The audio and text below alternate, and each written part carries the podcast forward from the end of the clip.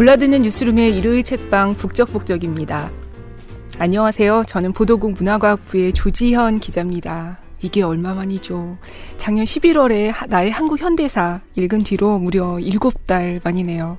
다시 인사드리게 돼서 기쁘고 반갑습니다. 음, 오늘 함께 읽을 책은 퇴사하겠습니다예요.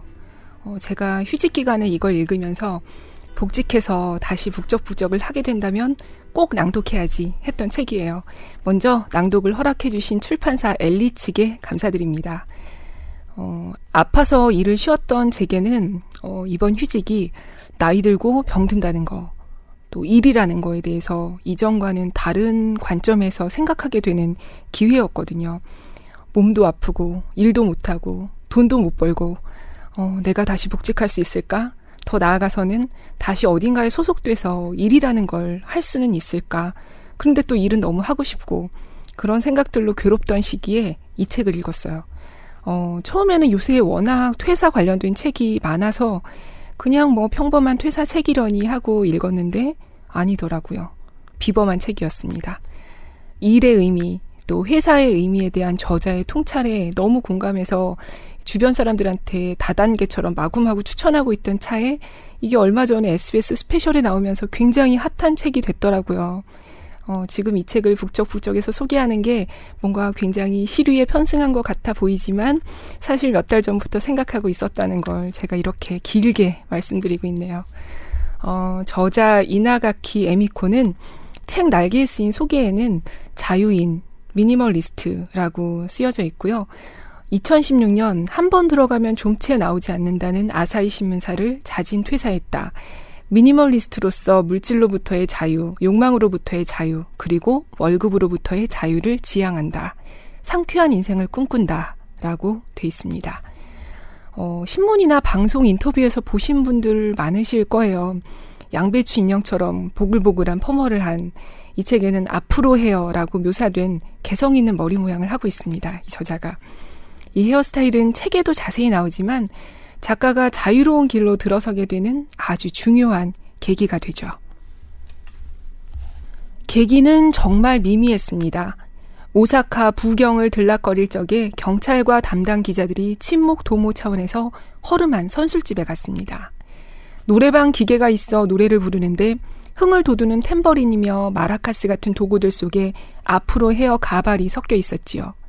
다들 재미있어 하며 그 가발을 썼습니다. 내 순서가 돌아와 나도 썼습니다. 그러자 진짜 잘 어울린다 하고 좌중에 폭소가 일었습니다. 창피했지만 호기심이 발동해 어디 한번 보자 싶어 거울을 들여다보니 이게 무슨 일인지 아닌 게 아니라 꽤 잘 어울렸습니다. 음, 앞으로 헤어도 나쁘지 않네. 악마가 속삭인 순간입니다. 그러나 물론 그런 난폭한 행동은 결행하지 않은 채 몇 년이 흘렀습니다. 그러는 동안 여러 가지 일이 있었습니다. 회사 생활이란 게 좋은 일이 있는가 하면 나쁜 일도 있게 마련입니다. 뭐 대체로 나쁜 일이 더 많지요. 게다가 아직 젊다고 생각했던 나 역시 문득 깨닫고 보니 중년기에 접어들어 회사에 도움이 되는 인간인지 그렇지 않은 인간인지 선별 대상 연령이 되려던 참이었습니다. 선배와 상사들이 살뜰히 보살펴주고 때론 혼인하기도 하고 때론 실패하면서 씩씩하게 자랐던 내 청춘 시절은 종말을 맞이해가고 있었습니다. 미래는 어두웠습니다. 원래 회사에 도움이 될 만한 훌륭한 사원도 아니었고 더 열심히 한다고 해서 앞으로 그렇게 될 것 같지도 않았습니다. 우울했습니다. 그런 때 문득 그런 생각이 든 겁니다. 그래, 하자. 앞으로 해요. 네. 이렇게 해서 저자는 그 보글보글한 앞으로 헤어를 하게 돼요. 저자는 직장인들이 이런 생각을 하는 시기를 인생의 반환점으로 봅니다. 세상에는 반환점이라는 게 있다. 그리고 그 반환점은 결코 멀지 않은 미래에 내 인생에도 찾아온다. 그걸 깨달았을 때 맨 먼저 머리에 떠오른 것은 왠지 모를 불안 같은 그런 뜨뜻미지근한 것이 아니었습니다. 상당히 또렷하게 암울한 미래였습니다. 우선 일에 대해서. 당시 나는 오사카 본사 데스크 일을 하고 있었습니다. 내가 직접 기사를 쓰는 게 아니라 남이 쓴 기사를 수정하거나 줄이거나 해서 완성품으로 만들어내는 일입니다. 다시 말해 중간 관리직, 직장인도 마흔 가까이 되면 이런 일을 하게 됩니다. 요컨대 출세 경쟁 비슷한 것의 입구에 서 있었던 셈입니다. 그때까지는 선배와 상사들이 나름대로 신경 써주었고 나는 기회를 얻어 성공하기도 하고 실패하기도 하면서 무럭무럭 자라왔습니다. 그러나 그런 행복한 무명 시절은 슬슬 종말을 고하고 있었습니다. 바야흐로 나는 회사에 도움이 되는 인간인가 아닌가 하는 판별이 시작되는 나이대에 접어들어 있었습니다. 그게 바로 인생의 반환점에서 내가 처한 상황이었습니다. 네, 많은 직장인들이 비슷하죠. 이 나이대에. 그러면서 저자는 생각해요. 내가 여기서 어디까지 승진할 수 있을까? 또 어떤 상황을 견뎌내게 될까? 그리고 현재 자신의 생활 방식을 돌아보게 돼요. 뭐, 회사는 어떻게든 비실비실 정년까지 다닌다고 합시다. 그런데 그 다음엔 어떻게 살 것인가? 재취업을 한다고 해도 분명 수입이 대폭 줄어들 것입니다. 그렇게 되면 지금과 같은 생활을 유지하기란 절대로 불가능해집니다. 돌아보니 이 무렵 저는 정말 말도 안 되는 소비 생활을 하며 살고 있었습니다. 좋아하는 옷은 무조건 사기. 한 달에 한 번은 마음에 드는 옷가게에 가서 산더미 같은 옷들을 차례로 다 입어본 다음 여러 벌을 집어 한 번에 계산합니다. 그 씀씀이가 어찌나 시원시원하게 남자다운지 내가 얼굴만 내밀면 점원들 기분이 up되는 걸 알 수 있었습니다. 레드 카펫이 깔리는 느낌이 들 정도였습니다. 그야말로 나 홀로 Pretty Woman 상태였지요. 화장품도 비싼 것만 샀습니다. 잡지에서 좋다고 소개하는 건 당장 써보고 싶어 안달이나 어느덧 점점 비싼 화장품에 손을 대고 있었습니다. 그런데 일단 비싼 화장품을 쓰면 싼 것으로 바꿨다가는 바로 피부가 노화될 것 같아 바꾸지 못합니다. 열흘에 한 번은 큰 돈을 들여 피부 관리실에도 다녔습니다. 아, 정말이지. 지금 돌이켜보니 네가 연예인이냐 싶어 어이가 없어집니다. 도대체 나는 무얼 향해 가고 있었던 걸까요? 그뿐만이 아닙니다. 음식에도 탐욕적이었습니다. 밤늦게 일하다 보면 매일 밤 동료들과 회식을 합니다. 스트레스가 많이 쌓이는 일이라 정보지에서 맛집 정보를 항상 체크해 두고 여기저기 먹으러 다닙니다. 그러고 보니 경찰서 담당일 때 보거 고니탕이란 걸 잡지에서 발견하고 여럿이 그날 밤 택시 타고 몰려가 먹었던 적도 있었군요. 좋아하는 야키토리 집에서는 메뉴판 처음부터 끝까지 주문을 하곤 했습니다. 맛도 모르면서 엄청나게 비싼 와인을 마신 적도 있었고요. 그런 생활을 하다 보면 당연히 살이 오르니 헬스 비용도 만만치 않게 듬뿍 썼었죠. 아, 하나씩 점점 다 떠오릅니다. 출장을 갈 땐 건방지게도 웃돈을 얹어서 신칸센 특등석으로 바꿔 탔었고, 언젠간 비행기도 비즈니스턱을 타고 다니겠다는 꿈을 꿨습니다. 아무튼 그때의 나는 당시 유행하던 말로 대신하면 한 단계 더 높은 레벨을 바라고 있었죠. 분수에 안 맞는 월급을 받으며 완전히 착각 속에 빠져 있었습니다. 어렸을 때 부모가 사주지 않았던 것들을 자기가 번 돈으로 하나하나 사들이는 게 자신의 프라이드라고 여겼습니다. 꿈을 실현하고 있다고 헛물을 켜고 있었지요. 게다가 그것으로도 만족하지 못하고 언제나 비현실적인 잡지들을 읽으며 must have 리스트니 가고 싶은 장소 리스트를 머릿속에 상비해 두곤 했어요. 죄송합니다. 지금 생각해보니 얼굴이 화끈거려 불이 날 것 같군요. 고도 성장기에 유년 시절을 보내며 좋은 학교, 좋은 회사, 좋은 인생이라는 황금 방정식을 믿어 의심치 않고 살아온 나는 어느새 황금 만능주의, 돈으로 뭐든 사려는 생활 태도, 우월감 추구, 다른 사람들보다 더 낫지 않으면 만족하지 못하는 정신 상태, 욕망 풀가동, 넘쳐날 정도로 갖고 있으면서도 만족하지 못하고 손에 넣지 못한 것들을 끝없이 원하며 불만을 터뜨리는 인생을 살고 있었습니다. 욕망은 노력에 동기부여를 한다. 노력의 결과로 얻은 것들은 당연히 향유해야 하며 아무리 향유하고 있더라도 뛰는 놈 위에 나는 놈 있으니 나는 더 위로 올라가고 싶다. 올라가야 한다. 나는 그렇게 여기고 있었습니다. 회사에서든 생활에서든. 지금 생각해보면 그것은 내리려야 내릴 수 없는 열차였습니다. 아니, 내리려는 생각조차 못했었습니다. 왜 내려야 하지? 이렇게 반짝이는 삶을 살고 있는데, 이 정도면 뭐 잘 지내고 있지 않아? 그러나 찬찬히 되돌아보면 그 열차를 타고 가는 나 자신에게 왠지 모를 불안 같은 것을 느끼고 있었습니다.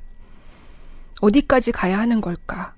대체 언제쯤이면 이 정도면 됐어 하고 마음속 깊이 만족할 수 있는 날이 올까? 어렴풋이 그런 의문을 품었던 것 같습니다.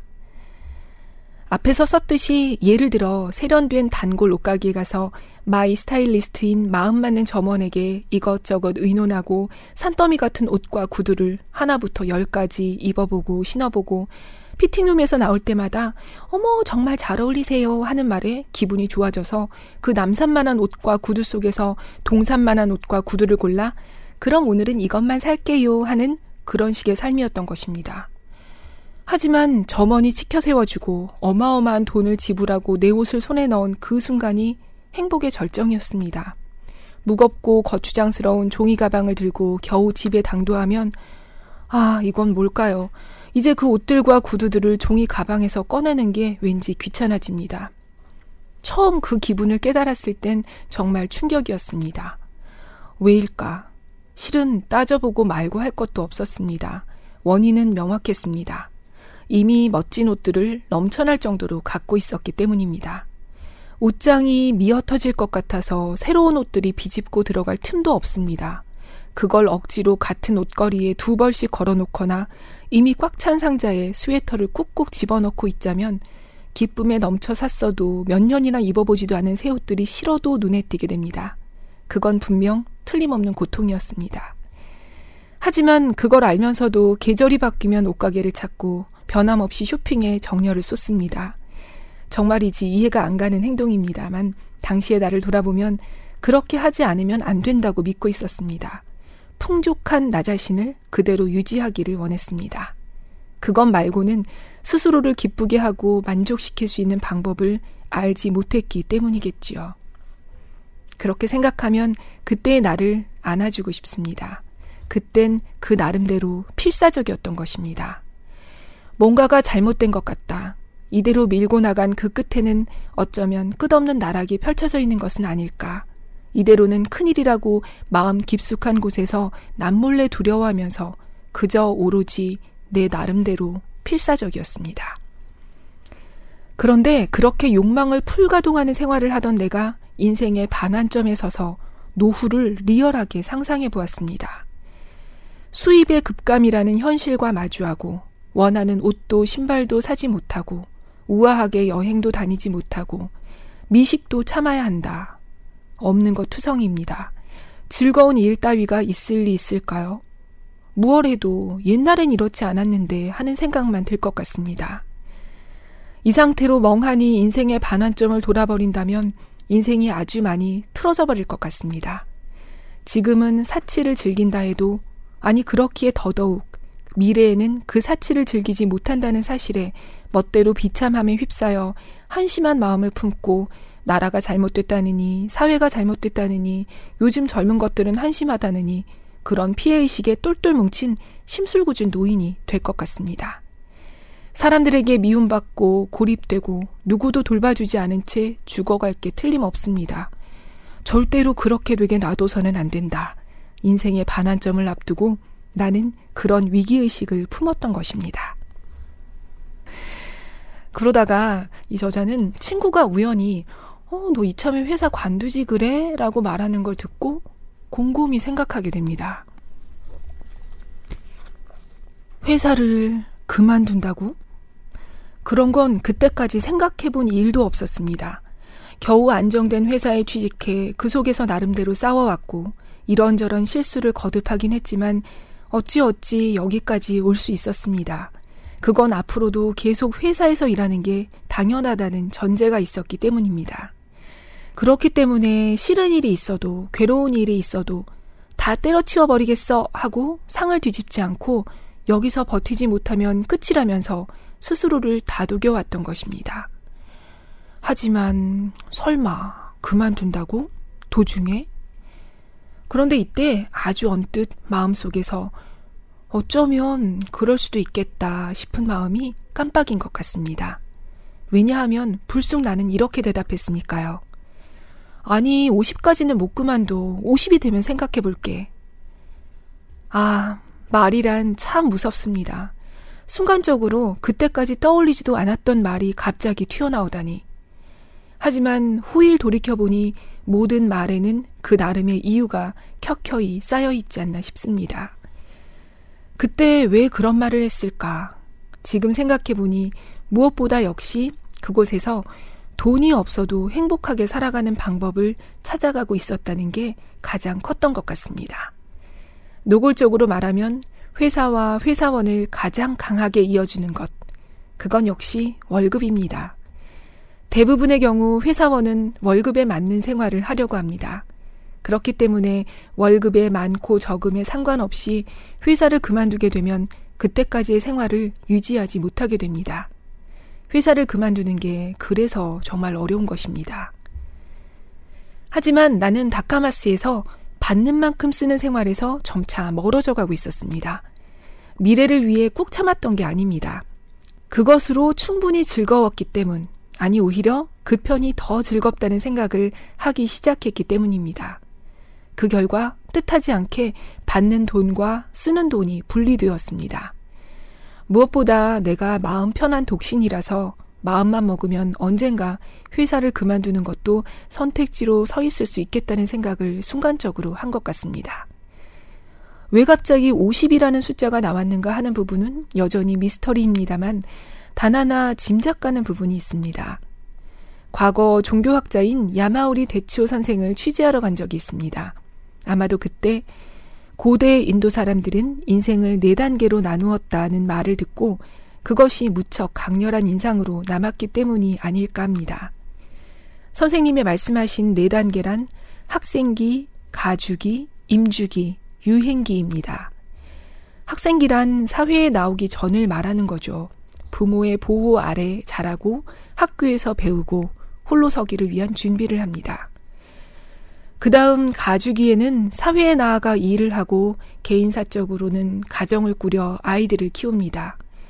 여기까지는 일반적인 사고방식일 것입니다. 다른 건 그 다음입니다. 보통 회사에 취직한 사람들은 정년 퇴직할 때 일을 그만둡니다. 그리고 정년 후의 인생이 시작됩니다. 고령사회가 되면서 이 시기를 제2의 인생이라 부르는 사람들도 늘었습니다만 아무튼 다들 학생기, 가주기, 정년 후의 세 단계로 인생을 파악하고 있지 않을까요? 그러나 고대 인도인들은 이걸 다시 두 단계로 나누었다고 합니다. 그 중심이 되는 것이 세 번째, 임주기입니다. 임주란 다시 말해 숲에 사는 것을 뜻합니다. 출가지요. 일도 아이를 키우는 일도 일단락되면 가정을 떠나 세속을 떠나 아무것도 없는 숲에 들어가 삽니다. 세속을 떠난다고 해도 완벽하게 떠나는 것은 아닙니다. 때때로 가족을 만나러 집으로 돌아가기도 합니다. 마지막 유행기에서는 완전히 종교적 세계로 들어가는데 임주기는 거기까지는 아직 아닙니다. 퇴로를 완전히 끊어버리는 게 아니라 비유하자면 종교 생활 맛보기 비슷한 느낌이랄까요? 어중간하다면 어중간한 거고 무책임하다면 또 무책임한 거죠. 하지만 수명이 이렇게나 늘어난 지금 이 임주기라는 사고방식은 앞으로의 인생관에 커다란 힌트가 되리라는 게 야마모리 선생님 말씀이셨습니다. 당시 나는 30대 초반이었기 때문에 흥미로우면서도 여전히 남의 일처럼 느꼈었는데 나이가 들면서 이 임주기가 조금씩 나 자신의 문제로 다가오기 시작했습니다. 회사에서도 중견 정도가 되면 가까운 선배가 정년 퇴직하는 일이 잦아집니다. 그때마다 상당히 힘들어 보였습니다. 돈도 돈이지만 무엇 때문에 사는가 하는 목표를 잃은 괴로움은 옆에서 보는 것 이상으로 컸을 테지요. 그것은 나 자신을 뒤돌아보더라도 잘 알 수 있습니다. 조직 속에서 계속되는 경쟁을 거치며 이기면 그만큼의 지위와 보수를 얻을 수 있다는 잘 짜인 게임을 몇십 년 되풀이했던 사람에게 유유자적한 생활 따위가 매력 있게 느껴질 리 만무합니다. 그러고 보니 회사원, 정년 후라는 것은 너무 난폭한 기업 변속입니다. 정년이란 어디까지나 회사가 임의로 구분한 물리적 시기에 지나지 않습니다. 제2의 인생이라지만 그건 덤으로 얻은 인생도 이류 인생도 아닐 터. 회사원은 정신없이 일하고 정신없이 버는 게 인생의 황금기이고 가장 빛나는 시절처럼 생각하기 쉬운데 생각해보면 사람의 일생에서 거치니 속이니 본방이니 연습이니 그런 게 있을 리 없습니다. 모든 시간이 더없이 소중한 자기 인생입니다. 그렇게 생각하니 제2의 인생이란 예상보다 훨씬 진지하고 나름 시간과 정성을 들여 찾아야만 하는 게 아닐까. 그렇다면 임죽이란 어쩌면 그 소중하고 중요한 무언가를 찾아가는 시간이 아닐까. 그럼 그걸 대체 언제부터 시작하면 좋을까? 마침내 그런 의문이 마음 한편을 차지하게 되었습니다. 언제부터에 대한 답은 적어도 정년 이전이 낫겠다는 생각을 했습니다. 아니, 물론 정년 후여도 상관없겠지만 다른 사람이 멋대로 정한 정년이라는 시기를 이런저런 잡일에 쫓겨 준비도 결의도 충분치 않은 상태에서 맞이하다가는 결국 멍한 상태에서 노후라는 시간으로 돌입할 것만 같았습니다.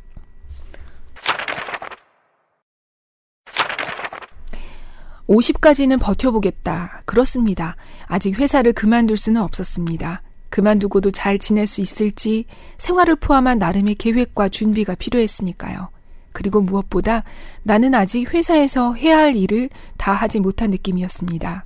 좀 더 나 자신의 힘을 키우고 싶었고, 동료들과 선배들에게 배우고 싶었고, 회사에 대해 은혜도 갚고 싶었습니다. 50이 되면 생각해 보겠다. 그렇습니다. 아직 그만둘 수 없다 해도 언제까지나 회사에 남아있으려는 생각을 해서는 안 됩니다. 물리적으로도 정신적으로도 언젠가 회사에서 자립해 임주기에 들어갈 시기를 찾아야만 합니다. 말에는 신성한 힘이 있다는데 정말 그런가 봅니다. 이때부터 50의 회사를 그만두겠다는 선택지가 내 머릿속에서 조금씩 현실적이고 구체화되기 시작했습니다. 네, 저자는 여기 언급됐듯이 상을 엎어버리듯이 회사를 관둔 게 아니라 굉장히 여러 가지 생각을 하고 철저한 준비를 합니다. 그 결과 회사가 점점 무서운 존재가 아니게 되고 돈에 연연하지 않게 되자 오히려 일이 재미있어집니다. 내가 회사를 돌봐주는 상황이라고나 할까요? 그리고 집에서는 생활비를 줄이는데 뭐 전자제품, 생활용품을 모두 없애고 사는데 익숙해집니다. 미니멀리스트가 되는 거죠. 무언가를 없애면 거기에 아무것도 없게 되는 게 아니라 그곳에 또 다른 세계가 나타납니다. 그것은 원래 거기에 있었지만 무언가가 있음으로 인해 보이지 않았던 또는 보려고 하지 않았던 세계입니다. 그리고요, 그 별세계의 매력이 상당해요. 없다는 것 속에 실은 무한한 가능성이 있었던 겁니다. 그러나 나는 여태 애써 있는 세계를 추구해 왔습니다. 있는 것이 풍요로운 것이라고 믿고 그걸 위해 일하고 열심히 돈을 벌어왔습니다. 하지만 없는 것에도 풍요로움이 있다면 지금까지의 노력은 대체 무엇이었을까요? 그걸 깨닫기 시작하면서 나는 전자제품을 하나씩 버리기 시작했습니다. 전자레인지, 선풍기, 고타츠, 전기 카펫, 전기 담요. 모두 있으면 편리한 혹은 없으면 살 수 없다고 생각했던 물건들입니다만 놀랍게도 없으면 없는 대로 불편할 것이 전혀 없었습니다. 이런 식으로 이 저자는 진짜 필요한 것만 남깁니다. 하지만 필수품이란 게 대체 뭘까요? 어릴 때부터 필수품이었던 가전제품과 결별을 선언하면서 자연히 나는 그런 것들을 생각하게 되었습니다. 안 쓰는 생활을 해보니 냉장고도 세탁기도 쓸모없이 커 보입니다. 도쿄는 집세가 터무니없이 비쌉니다. 조금이라도 넓은 집에 살려면 적지 않은 비용이 필요해집니다. 그런데 생각해보면 그 집세의 많은 부분이 커다란 가전제품을 끌어안고 사는 데 쓰입니다. 대체 무엇이 필수인지, 무엇이 풍요로운 것인지 점점 알 수 없어집니다. 어쩌면 없으면 못 사는 것 따위 아무것도 없는 게 아닐까. 네, 이렇게 해서 저자는 미니멀리스트의 생활에도 익숙해지고, 어, 결국 그만둔다니 아깝지 않아? 라는 사람들의 말을 뒤로하고 회사를 그만둡니다. 사람이 회사를 그만둘 때는 100명이면 100편의 드라마가 있을 것입니다. 회사의 일방적인 이유로 불합리하게 그만두었을 수도 있고, 부당한 인사, 아니면 상사와 동료와의 인간관계로 고민하다 어쩔 수 없이 사직이라는 선택을 하는 사람들도 많겠지요. 그걸 생각하면 나 같은 행운아는 없을지도 모르겠습니다.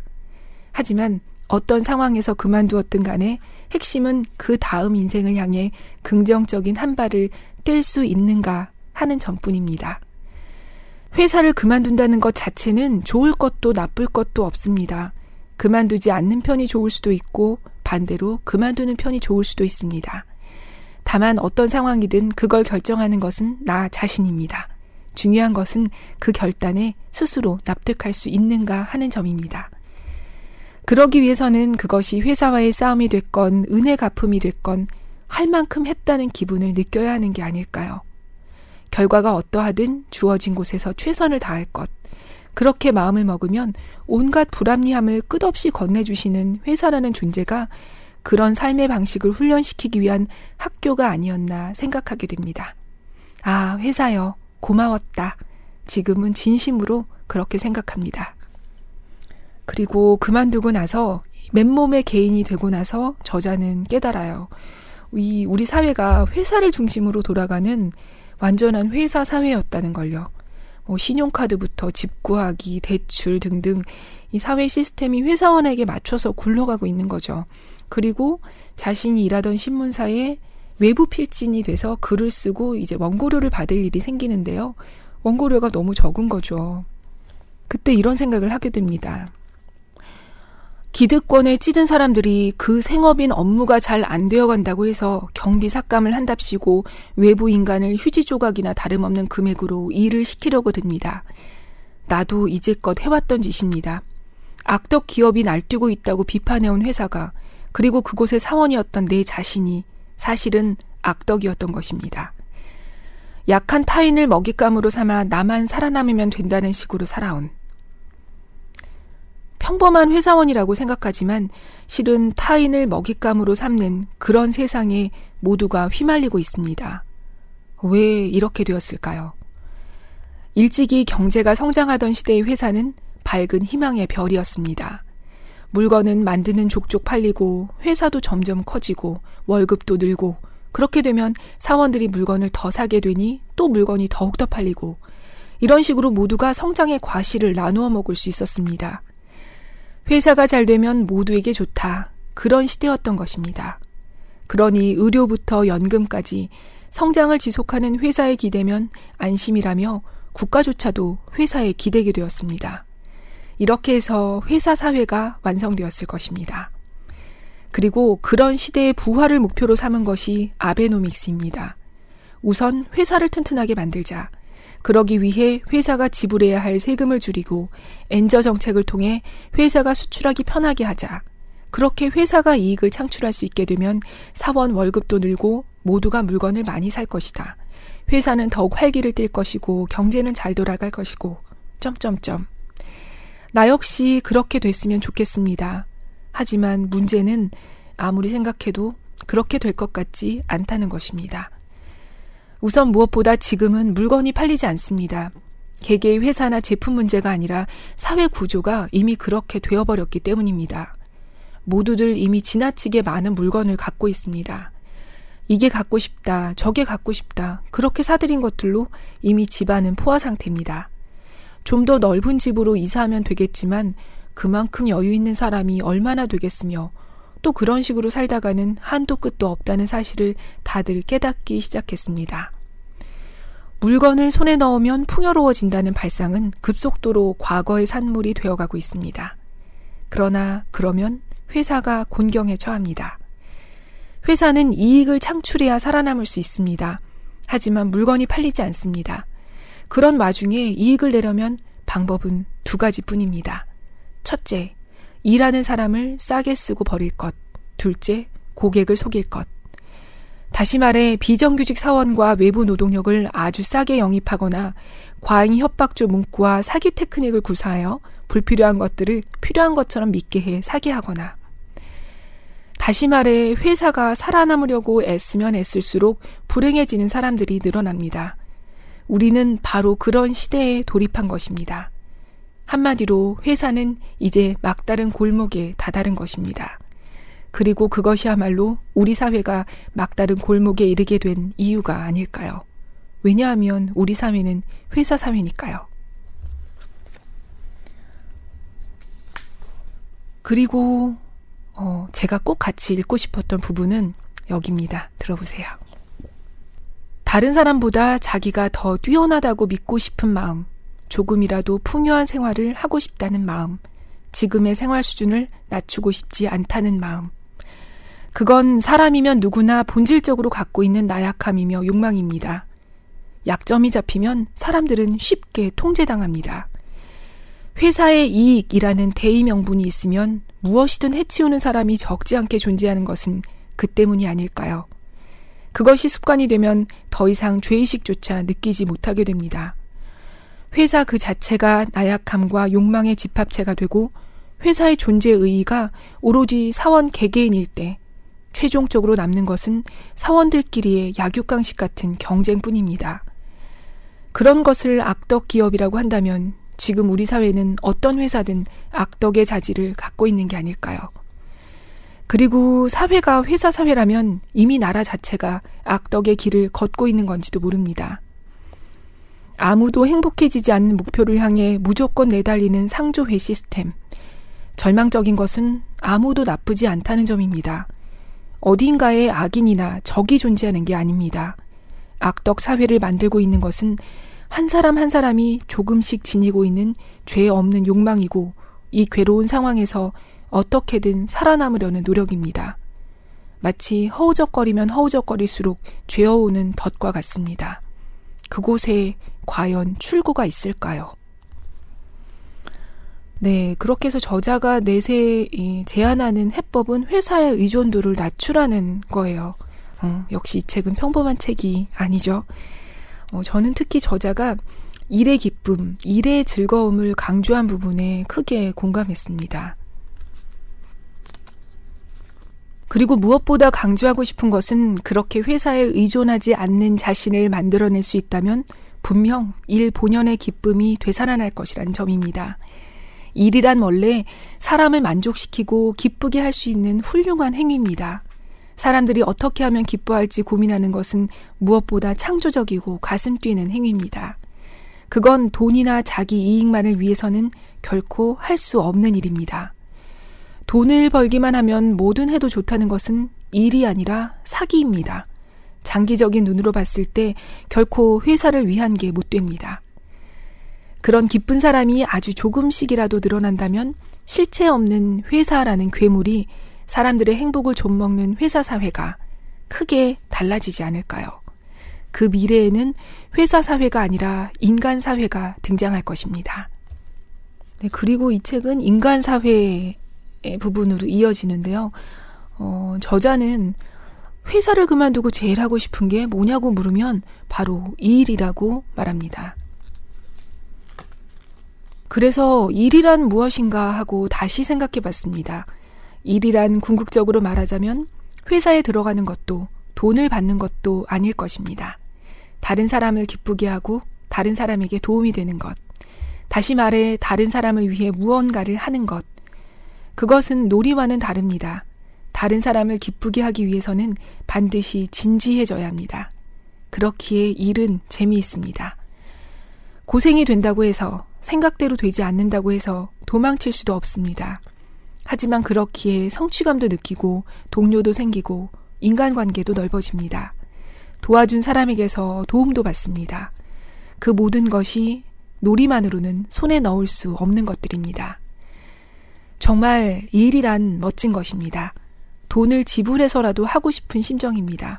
그렇게 생각하니 정말 하고 싶은 일들이 끊임없이 떠올라 멈출 수가 없습니다.